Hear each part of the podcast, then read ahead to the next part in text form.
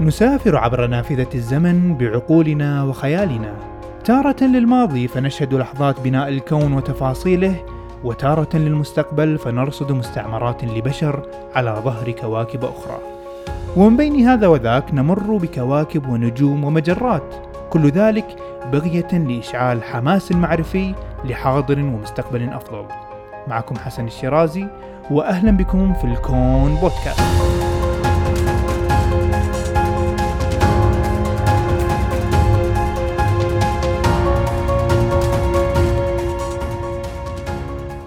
السلام عليكم واهلا بكم في هذه الحلقة الجديدة من الكون بودكاست والمكملة لسلسلة حلقات دراسة كوكب الأرض اللي ابتدينا فيها من فترة. اليوم نصل لبقعة من كوكب الأرض ظلت غامضة وبعيدة عن الأعين البشرية لفترة طويلة من الزمن. بل أن استكشافات القمر ربما كانت سباقة ومتقدمة على تلك القطعة من الأرض. والحديث هنا عن القارة القطبية الجنوبية. ففيها سأسرد قصص المستكشفين والأوائل ومن ضحوا بحياتهم للوصول إليها لغايات متنوعة. وكيف كانت هذه الأرض مصدر للنزاع الدولي؟ وكيف تحولت اليوم إلى أكبر البقع التي تجتمع فيها الدول للبحث العلمي؟ وقبل ذلك أنوه بأن هذه الحلقة من البودكاست تأتيكم برعاية من مؤسسة الكويت للتقدم العلمي. مؤسسة الكويت لديها العديد من الكتب والبرامج العلمية الشيقة والمناسبة لجميع الأعمار وجميع التخصصات. تابعوهم واختاروا ما يناسبكم. أما الآن فهيا بنا إلى واحدة من الأعاجيب الثلجية في كوكبنا الأزرق.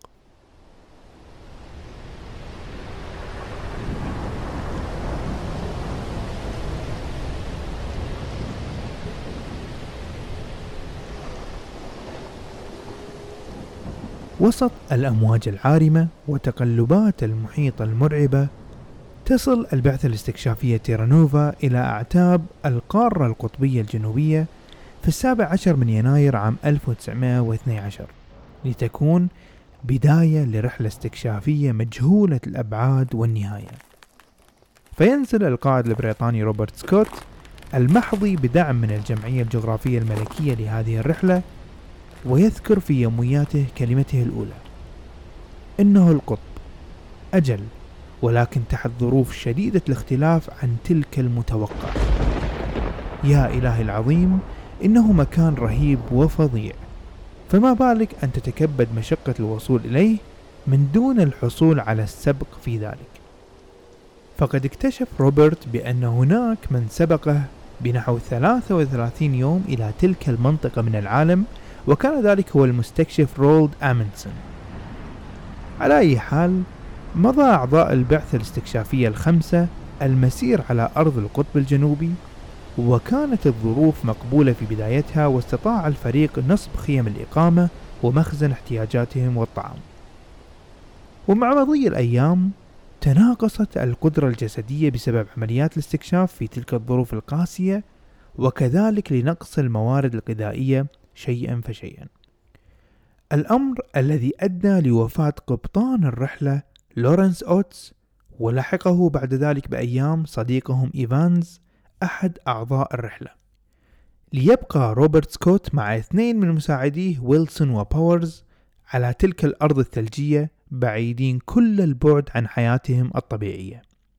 ولكن ومع ذلك لم تحطمهم الأحداث المأساوية وموت الأصدقاء فاستمروا في رحلة استكشاف القارة. الأمر الذي قطعوا رحلة استثنائية عبر البحار والمحيطات للوصول إليها. فقد كانوا مهتمين جدا في دراسة مغناطيسية الأرض هناك وجيولوجيا المكان. بل إنهم كانوا مفتونين بجمال البطريق الإمبراطوري ودراسة بيوضها التي كانت مثيرة لروبرت سكوت كونه من عشاق كتاب أصل الأنواع لتشارلز داروين. وفي أحد الأيام المقرر فيها استكشاف منطقة جديدة انطلق الفريق مبتعدين 11 ميل عن مكان إقامتهم قبل أن تهب عاصفة ثلجية مروعة ليست كالتي مرت عليهم من قبل في وقت إقامتهم في القطب الجنوبي. وحالت تلك العاصفة عن قدرة الفريق للرجوع إلى مقر إقامتهم الرئيسي وبذلك فقدوا كل المقومات والدعم الذي يحتاجونه للبقاء على قيد الحياة. فقد كانت تلك آخر اللحظات لسكوت وفريقه قبل أن يفارقوا جميعا الحياة وسط الثلوج. وبعد ذلك بثمانية شهور وصلت بعثات استكشافية جديدة لتصل لمنطقة سكوت ويجدون الجثث ومعدات السفر وبين زحام معدات الاستكشاف والجثث تم العثور على يوميات سكوت ورفاقه التي تم بواسطتها نقل قصتهم لمسامعكم. كان آخر ما كتبه سكوت في يوم 29 مارس من العام 1912 الرسالة التالية. كنا نستعد كل يوم لبدء المسير إلى مخزننا الواقع على بعد 11 ميل. لكن خارج الخيمة ظل مسرحا للريح الثلجية الدوامية. لا أعتقد أن في وسعنا الأمل بأن تتحسن الأمور الآن. سيستمر هذا الوضع السيء إلى النهاية. ولكننا نزداد ضعفا على ضعف بطبيعة الحال. ولا يمكن أن تكون النهاية بعيدة. إنه لأمر مؤسف. لكنني لا أعتقد أنه في وسع الاستمرار في الكتابة. روبرت سكوت أرجو أن تعتنوا بأهلنا. انتهت الرسالة. على الرغم من كون هذه القصة من أشهر قصص استكشاف القارة الجنوبية إلا أن ذلك لا يعني بأن روبرت وفريقه أو حتى المعاصرين له ممن وصلوا إلى القارة القطبية هم أول من وطأت أقدامهم هناك فتاريخ استكشافها أقدم من ذلك بكثير جدا.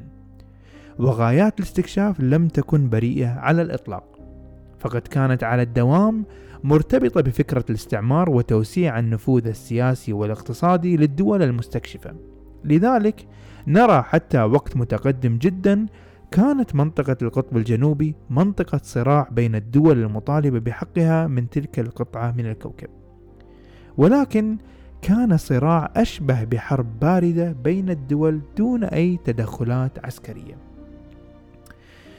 بعد هذه المقدمة عن قصة روبرت وأصدقائه في تلك الفترة نأخذ بعد قليل فكرة أكبر عن تاريخ استكشاف القارة القطبية الجنوبية.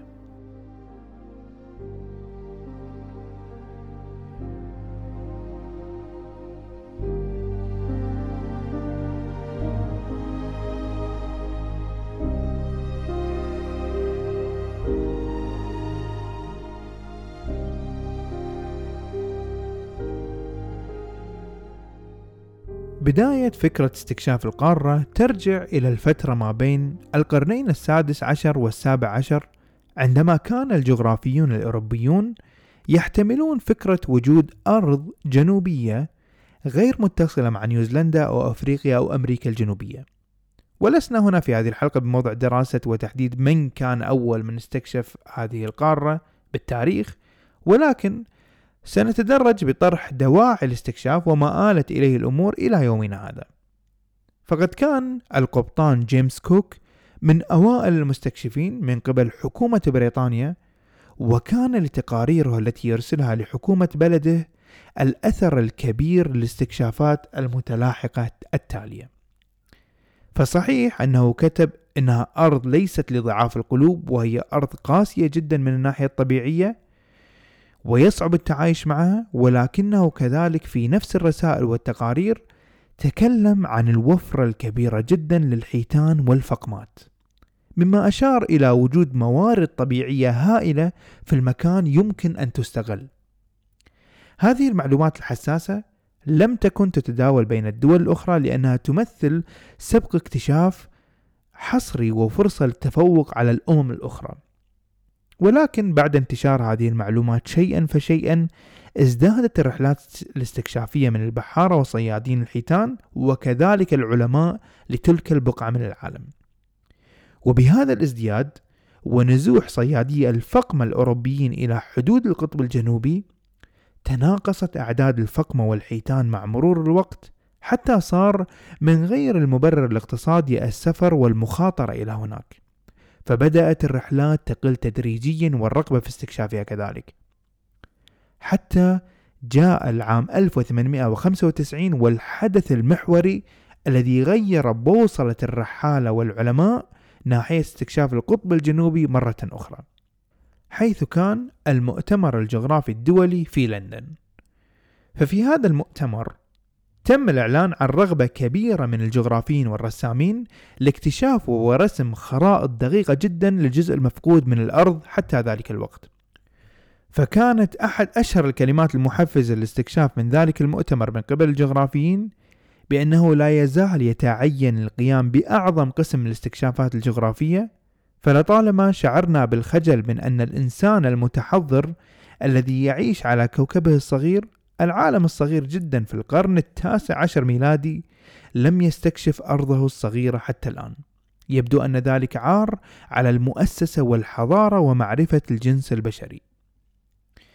فبهذه الروح والكلمات من العلماء في مؤتمر لندن وما بعده ازدادت وتيرة الاستكشافات مرة أخرى بقصص أو بقصص مختلفة بطولية بعضها نبيل بقصد العلم ورحلات لمآرب أخرى.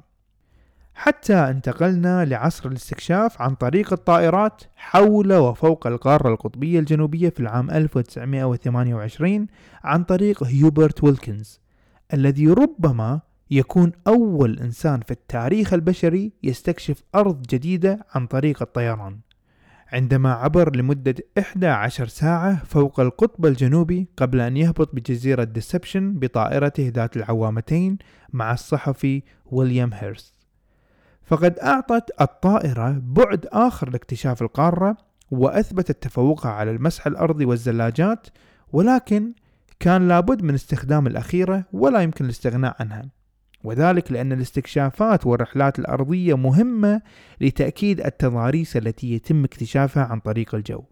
وبذلك تزايدت وتيرة الاكتشافات والزيارات إلى أن وصلنا اليوم لعهد الزيارات السياحية والاستمتاع بتلك الأرض الخصبة جماليا ومعرفيا. وبعد قليل سنتعرف على ما يميز تلك القطعة من الأرض وطبيعتها الجيولوجية قبل أن نتعرف على صراع الأمم عليها الذي تحول بالنهاية لمحطة تعاون دولي قاري على مستوى كوكب الأرض.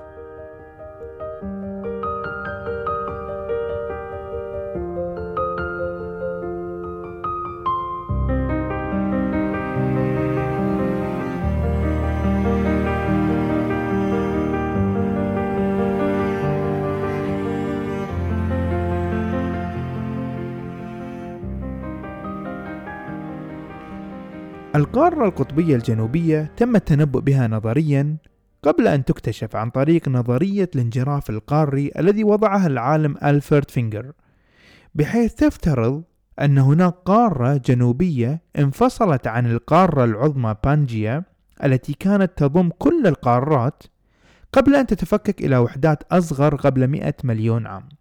والذي يصدف إعلانه عن أطروحته عام 1912 في سنة وفاة روبرت سكوت ورفاقه. ويمكن تعريف القارة القطبية الجنوبية إلى أنه أي شيء يقع تحت الدائرة القطبية الجنوبية.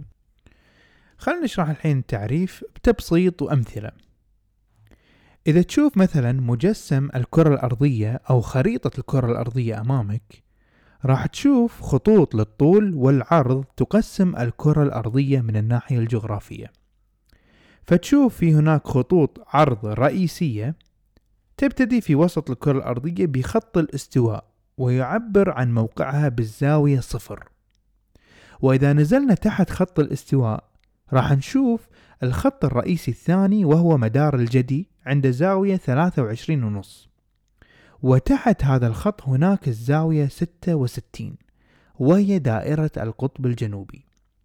فحسب التعريف أي شيء تحت هذه الدائرة من يابسة وجروف جليدية ومياه يعرف بالقارة القطبية الجنوبية.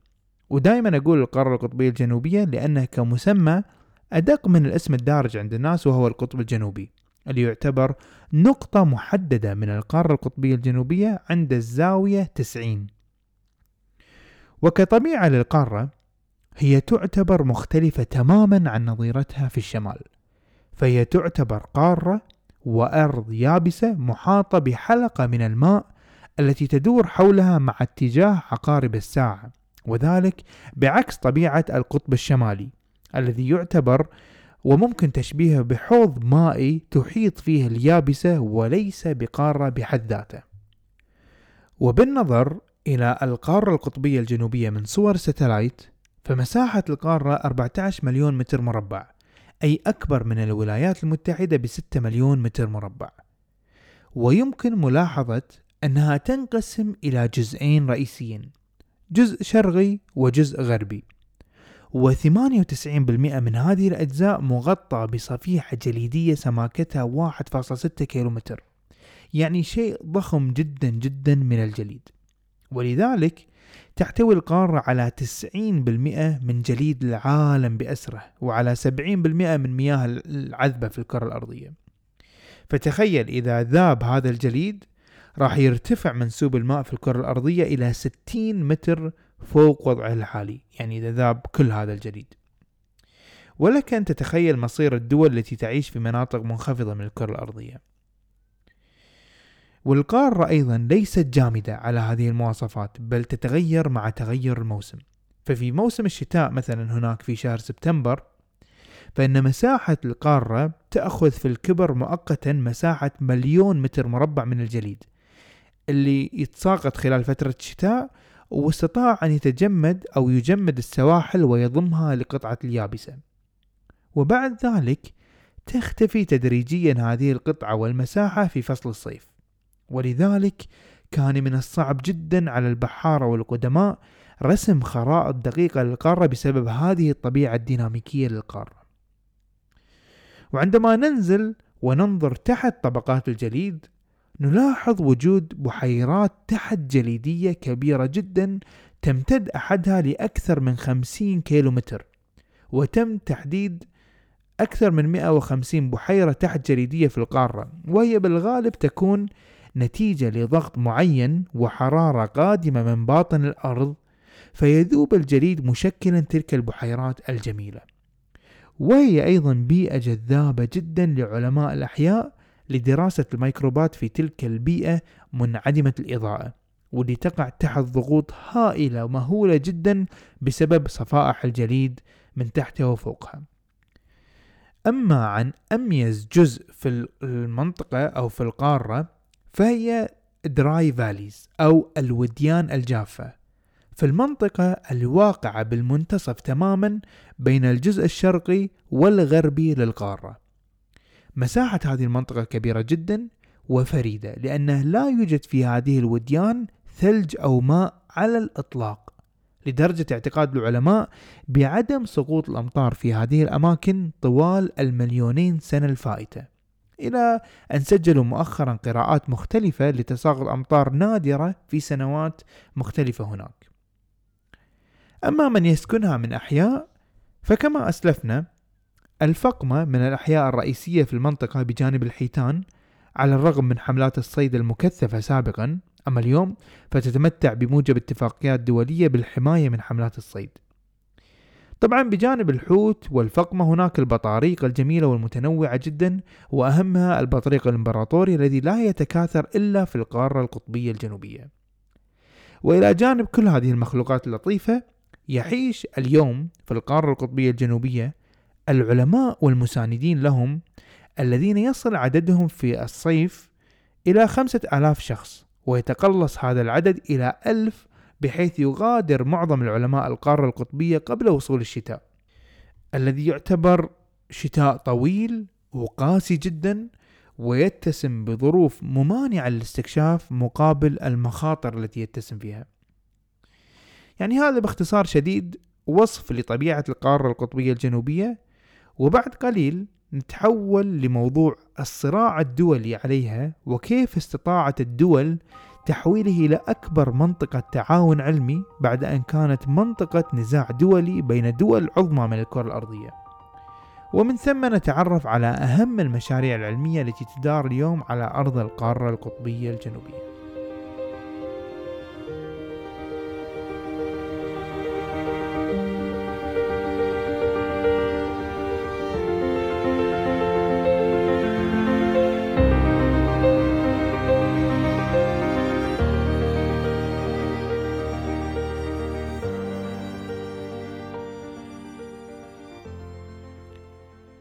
عند النظر إلى خريطة الكرة الأرضية اليوم نرى أن الدول يقسم بينها الحدود أو حدود سياسية يتم ترسيمها لحفظ حقوق الدول في سيادتها ومواردها.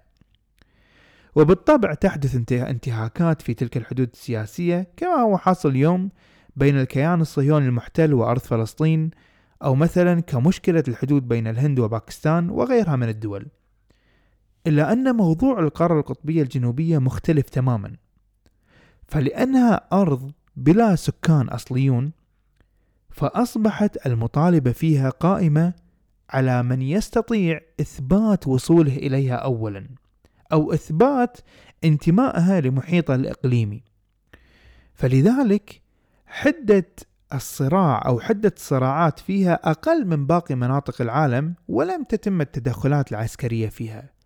إلا أنها أيضا لم تنجو من التصعيد السياسي واللهجة العنيفة من بعض الدول المطالبة بحقها من تلك الأراضي.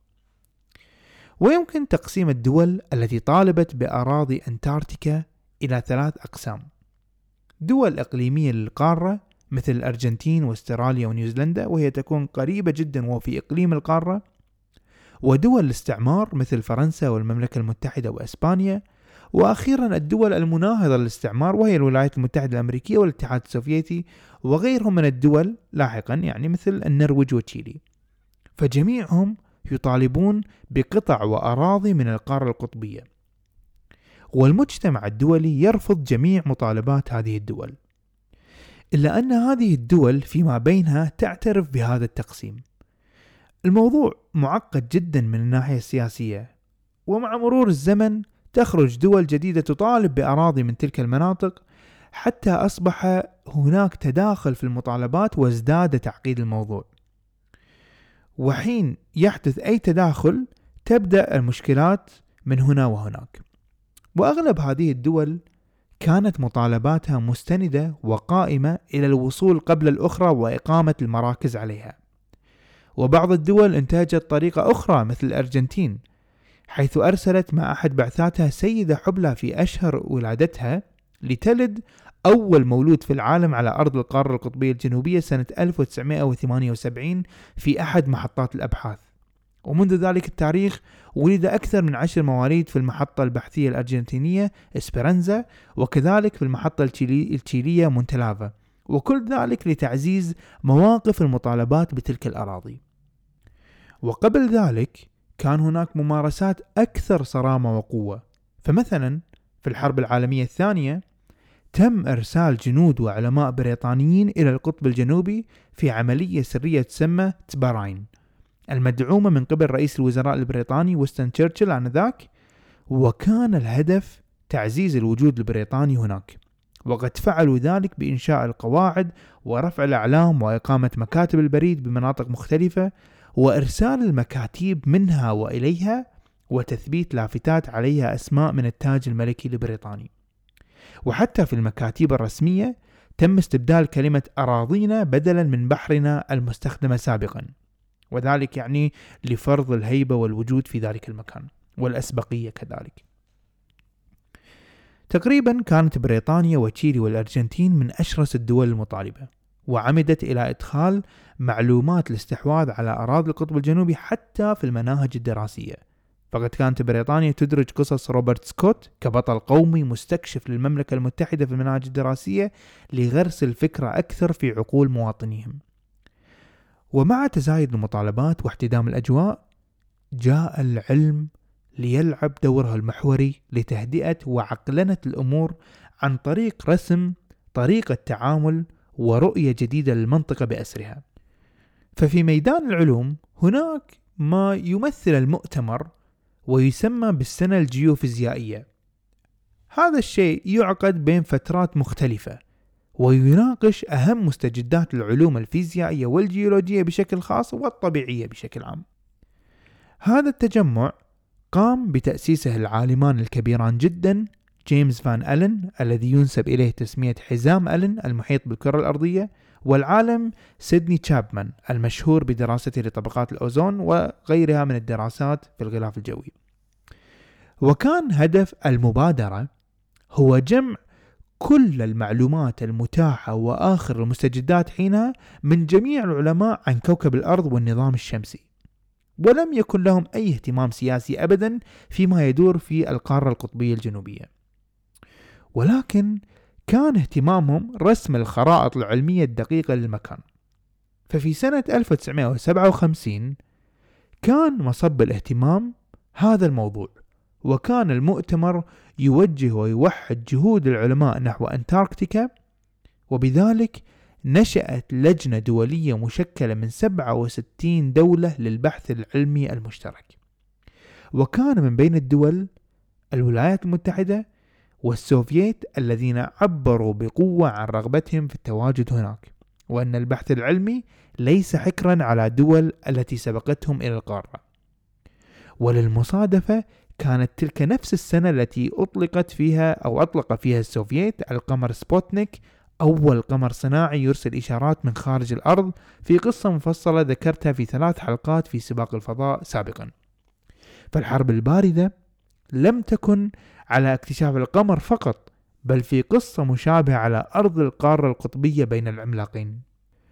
عموما في تلك الفترة حدثت الكثير من التفاصيل لن ندخل في دهاليزها بالنسبة للمطالبات ولكن بعد ذلك بسنوات تمت دعوة رسمية ل 12 دولة رئيسية لحل كل الخلافات وعقدوا أكثر من 60 اجتماع تمهيدي ولكن لم تنجح الكثير من هذه الاجتماعات بسبب رفض الجميع مسألة ملكية أي من الدول لأراضي باسمها من أنتاركتيكا أو القطب الجنوبي.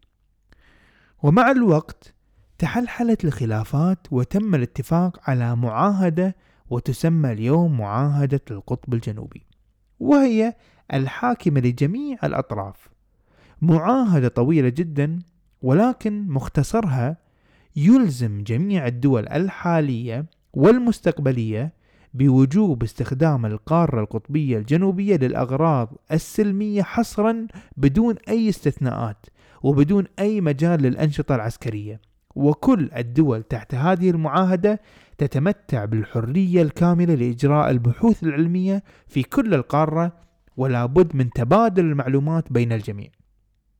ومن أهم ما جاءت به المعاهدة هي وقف جميع الخلافات السياسية ووضعها جانبا طوال فترة الالتزام بالمعاهدة التي تمتد لعقود من الزمن وقابلة للتجديد.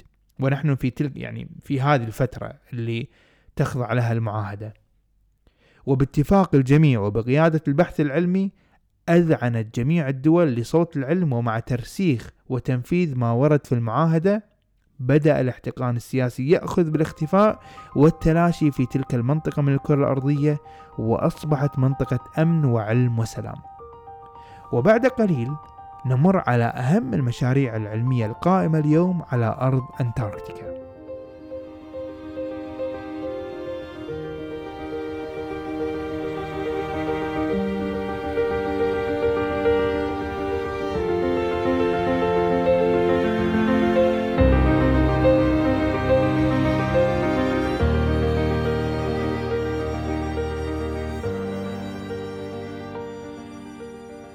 بعد أن أصبحت معاهدة القطب الجنوبي نافذة في عام 1961 وبعد أن باتت أغلب التجاذبات السياسية تذوب وسط السلام الذي فرضه العلم بدأت المشاريع العلمية تتبلور شيئا فشيئا لوجود أرضية تسمح بذلك. طبعا العلوم ودراسة القارة كان موجود وهدف من الأهداف القديمة للجميع ولكن الفارق الآن بأن التعاون الدولي أصبح مطبق بصورة لم تكن مسبوقة. وبذلك تكبر ضخامة المشاريع. فقد أصبح هناك لجنة دولية تسمى اللجنة العلمية بالبحوث في أنتاركتيكا وذلك لتنسيق الجهود ولضمان عدم تكرار المشاريع من قبل العلماء وضياع الجهود هنا وهناك. وذلك أدى إلى استكشاف القارة بشكل أوسع ودراسة غلافها الجوي ومسطحات أكبر من ذي قبل. ولم تعد القطعة أو القارة قطعة نائية تدرس بشكل منفصل. بل الدارسين لها تكون لهم غايات وأهداف علمية خارج نطاق التركيز على القارة. فمثلا قد تكون لصالح دراسات الاحتباس الحراري أو طبقات الأوزون أو الهجرات الحيوانية وغيرها الكثير. ومن أهم المشاريع الضخمة هو مشروع جبل جامبورتسيف. وهي سلسلة جبال أطلقت عليها إدارة المسح البريطانية بجبال الأشباح وتقع في الجزء الشرقي من القارة وأهمية هذه السلسلة من الجبال كما يعتقد العلماء بأنها ستعطي فهم أكبر لعملية الاحتباس الحراري من خلال فهم ديناميكية نمو وتقلص طبقات الجليد في هذه الجبال. فالملاحظات كانت بأن حجم الجبال يتغير من القاعدة التي تحتك بالمياه، فإعادة تجمد هذه المياه تزيد من القاعدة الجليدية. بذلك إذا تغيرت حرارة الماء الذي يجري تحت هذه القواعد، فمن الممكن أن تكون العملية عكسية وتتقلص القاعدة. فبدراستها تتبلور وتتشكل تصورات وفهم أكبر لعملية الاحتباس الحراري وبعيدا عن مشروع جبال الأشباح هناك مشروع العينة الجوفية الجليدية التي يزيد سجلها عن المليون عام وهو من المشاريع المهمة التي يشترك في تنفيذها علماء من عشرين دولة. فهم يعملون على استعادة عمود من التراكمات الجليدية لدراسة السجل الجوي لآخر مليون عام. وموقع الدراسة أيضا في الجزء الشرقي من أنتاركتيكا. طبعا طريقة التحليل هي نفسها اللي شرحتها في حلقة العصر الجليدي ولذلك لن أقوم بإعادتها ولكن باختصار يستخرج العلماء عمود من الجليد عن طريق الحفر بتقنيات معينة ومع ذلك يدرسون العلامات المميزة لكل طبقة واللي تكون عبارة عن تمثيل لسنوات سابقة. وبذلك يستنتجون بناء على تغير المركبات ونسبها في هذه الطبقات خصوصا يعني الأكسجين بأن هناك تغير مناخي حدث في هذه السنوات. طبعا لتفصيل هذه الطريقة أكثر يمكنكم الرجوع لحلقة العصر الجليدي. ومن نتائج هذا المشروع تحسن فهمنا للدورات المناخية الكبرى التي يمر بها كوكب الأرض مثل دورات ميلانكوفيتش التي أيضا شرحتها سابقا في نفس الحلقة. ومن المشاريع أيضا المهمة اللي تمت في القارة دراسة الحياة البحرية من حيث التعداد والأنواع والهجرات. والمميز بهذا المشروع الذي يقيم من 2005 إلى 2010 بأن العينات المدروسة كانت تضم جميع الأحياء البحرية بجميع أحجامها من الميكروبات إلى الحيتان الزرقاء. والنتائج حصدت أكثر من 9350 نوع مثبت يعيش هناك واللي تم فهرستها لتكون مثل المرجع الأساسي اللي نستند عليه لتقسيم الكائنات الحية هناك. واللي تم من خلال 17 سفينة جابت البحار في تلك السنوات الخمس وجمعت العينات وسجلت ورسمت أدق التفاصيل. طبعا غير ما ذكرت هناك الكثير من المشاريع العلمية القائمة والمستقبلية لتلك المنطقة المهمة من كوكب الأرض. يتبقى فقط أن نشير إلى نشاط آخر يحدث هناك هذه الأيام وفي تزايد مستمر منذ نفاذ المعاهدة وهو النشاط السياحي. ولو أن المعاهدة لم تنظم في تفاصيلها الأمور السياحية إلا أن في التسعينات مثلا يقدر عدد السياح في القارة القطبية الجنوبية إلى أربعين ألف زائر سنويا للمنطقة. وذلك عن طريق الرحلات البحرية في السفن الضخمة العملاقة أو الكروز. غير أنها غير مقتصرة على فقط السياحة من خلال زيارة آه، أو مرور السفن. فالآن هناك إمكانية لرحلات تسلق الجبال والطيران الشراعي والتزحلق على الجليد وغيرها من الأنشطة كأنك في رحلة سياحية اعتيادية ولكن في بقعة استثنائية. وهناك حاليا أكثر من مئة شركة مسؤولة حاليا عن قطاع السياحة في أنتاركتيكا. وبالطبع أجزاء من هذه الأرباح من أرباح القطاع السياحي أقصد تذهب إلى تمويل البحث العلمي في القارة.